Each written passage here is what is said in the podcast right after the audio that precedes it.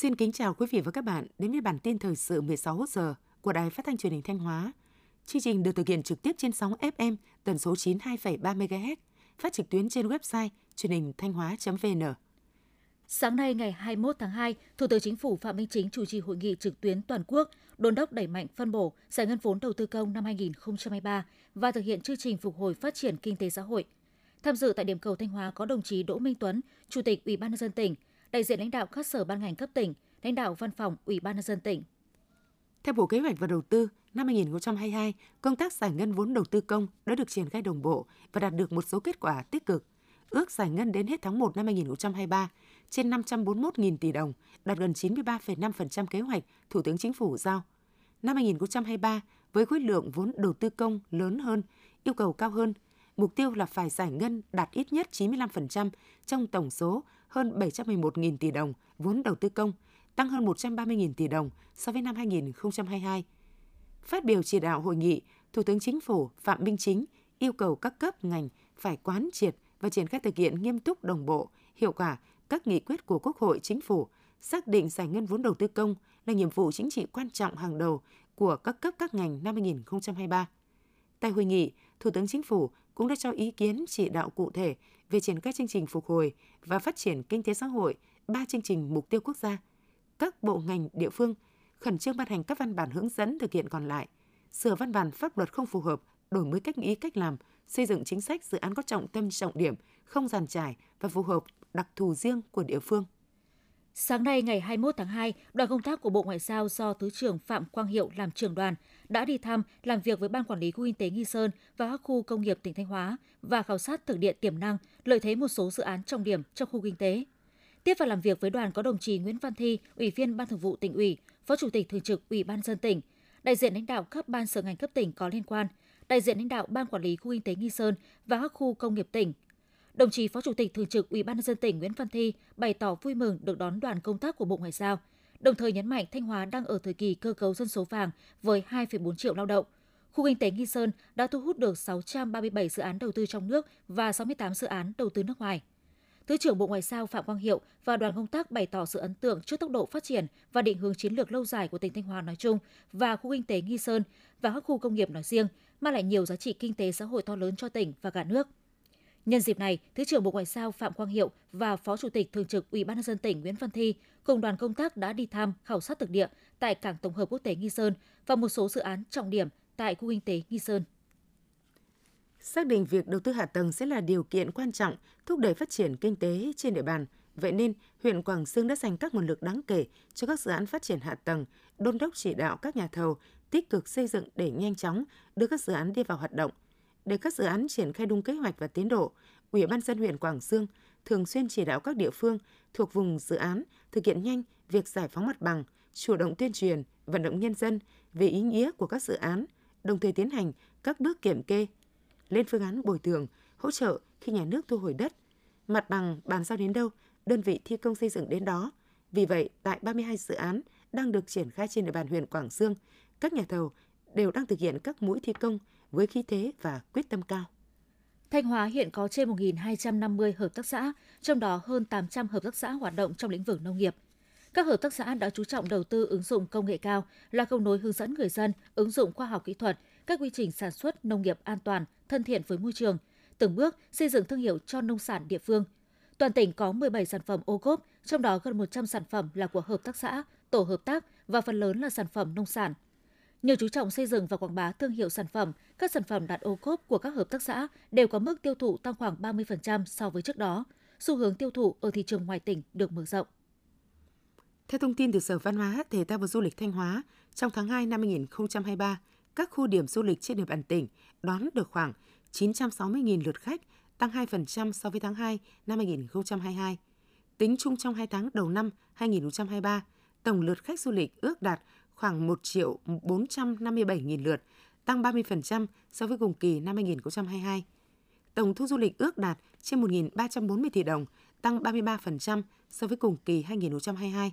Theo dự báo, kỳ nghỉ lễ dài ngày tiếp theo trong năm 30 tháng 4 và mùng 1 tháng 5, Thanh Hóa sẽ tiếp tục là điểm đến thu hút lượng lớn khách du lịch trong nước. Liên quan đến tình trạng ô nhiễm nguồn nước tại đập Hón Thành, thôn Thanh Thủy, xã Thanh Xuân, huyện Như Xuân – Sở Tài nguyên và Môi trường đã kiểm tra, xác định trang trại chăn nuôi lợn của công ty trách nhiệm hữu hạn phát triển nông nghiệp Như Xuân và yêu cầu đơn vị này khẩn trương khắc phục. Đến thời điểm hiện tại, công ty trách nhiệm hữu hạn phát triển nông nghiệp Như Xuân đã hoàn thành khoảng 80% khối lượng công việc theo yêu cầu.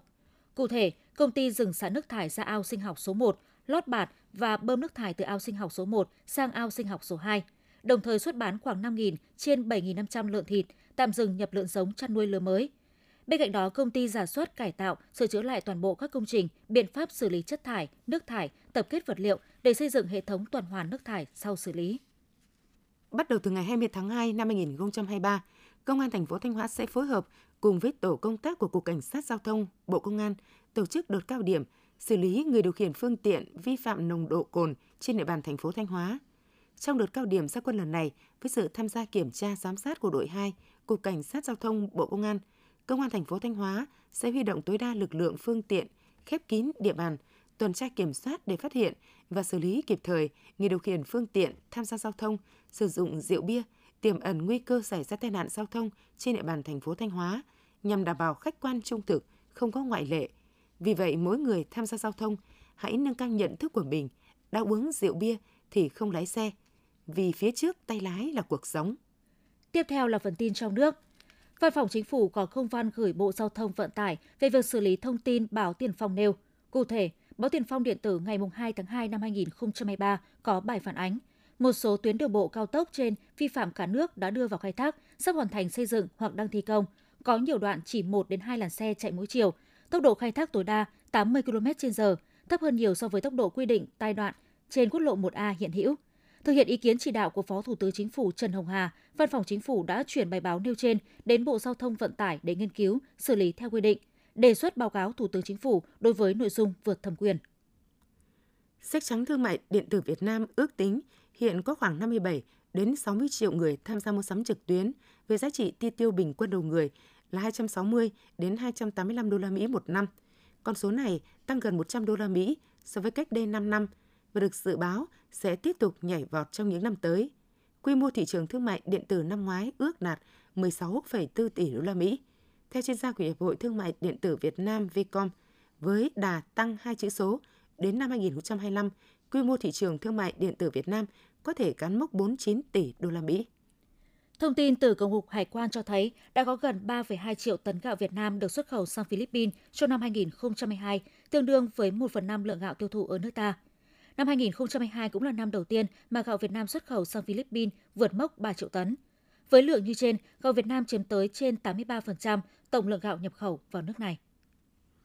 Phát triển bảo hiểm xã hội, bảo hiểm y tế theo hướng bao phủ toàn dân là mục tiêu quan trọng xuyên suốt trong chiến lược phát triển kinh tế xã hội của Đảng và Nhà nước. Tính đến hết năm 2022, cả nước có hơn 91,1 triệu người tham gia bảo hiểm y tế, tăng 12,8 lần so với năm 1995, đạt tỷ lệ bao phủ hơn 92% dân số, cơ bản hoàn thành mục tiêu bảo hiểm y tế toàn dân. Thành phố Hồ Chí Minh vừa đưa vào sử dụng một đường hầm sâu dưới lòng đất giúp các bác sĩ di chuyển bệnh nhân một cách an toàn nhanh chóng. Bệnh viện Nhân dân 115 cho biết, vốn đầu tư đường hầm là 332 tỷ đồng từ ngân sách thành phố. Đường hầm chuyển bệnh ở Bệnh viện Nhân dân 115 là đường hầm ưu tiên, nhưng nhiều khả năng sẽ không chỉ là đường hầm duy nhất ở thành phố được xây dựng để phục vụ ngành y. Bánh mì Việt Nam đứng thứ 7 trong danh sách 50 món ăn đường phố ngon nhất thế giới. Danh sách do trên trang TAS Atlas bình chọn. TAS Atlas cũng được xem là trang thông tin điện tử hướng dẫn du lịch trải nghiệm về ẩm thực truyền thống uy tín trên thế giới, với danh mục gồm hơn 10.000 loại thực phẩm và đồ uống trên khắp thế giới.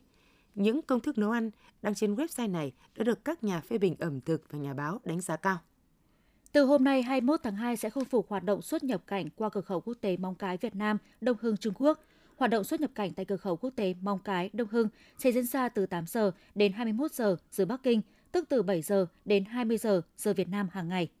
Để đảm bảo hoạt động xuất nhập cảnh qua cửa khẩu quốc tế Mong Cái Đông Hưng, thành phố Mong Cái giao các ngành khối cửa khẩu chủ động bố trí đầy đủ lực lượng, phương tiện, trang thiết bị, đảm bảo an ninh trật tự, tạo điều kiện thuận lợi nhất cho công dân hai nước khi làm thủ tục xuất nhập cảnh. Những thông tin vừa rồi cũng đã khép lại chương trình thời sự của Đài Phát thanh Truyền hình Thanh Hóa. Xin kính chào và hẹn gặp lại quý vị và các bạn trong những chương trình sau.